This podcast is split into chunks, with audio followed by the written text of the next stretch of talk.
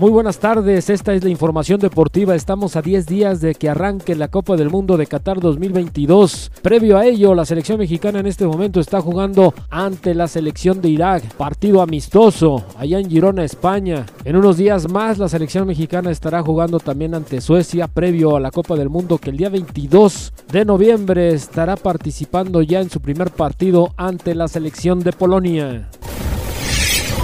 El destino de Santiago Giménez dentro de la selección mexicana parece fuera de Qatar 2022. El delantero depende totalmente de si Raúl Jiménez se recupera o no de la lesión de pubis. Un panorama alentador para el Wolverhampton y no tanto para el Bebote, porque Gerardo Martino entiende que puede haber polémica si sacrifican al de Feyenoord.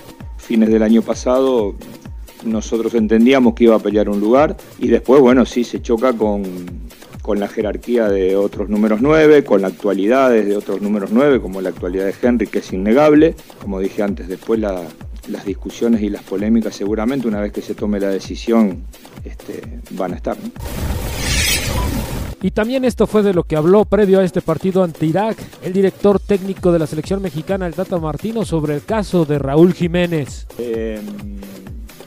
No, Raúl todavía no. Raúl probablemente estamos evaluando el partido con Suecia, si da para que pueda tener algunos minutos. Mañana es muy difícil, llegó el domingo, se reintegró el domingo a la noche y trabajó solo 2 días, así que seguirá tratando de encontrar su mejor puesta a punto. Vemos imprudente e innecesario que mañana tenga minutos. Hablando del fútbol mexicano, Tigres de la Universidad Autónoma de Nuevo León anunció que, después de un profundo análisis sobre el trabajo que ha realizado Miguel Herrera en los últimos 3 torneos en el banquillo con los felinos, ha decidido cesar al Piojo, a quien le agradecen por su labor que hizo este año y medio. Además, que le informaron que los próximos días se anunciará el nuevo director técnico que tome las riendas del conjunto de Nuevo León. Uno de los concursos por excelencia de fisicoculturismo es el Mr. y Miss Ferrocarrilero en su edición 2022.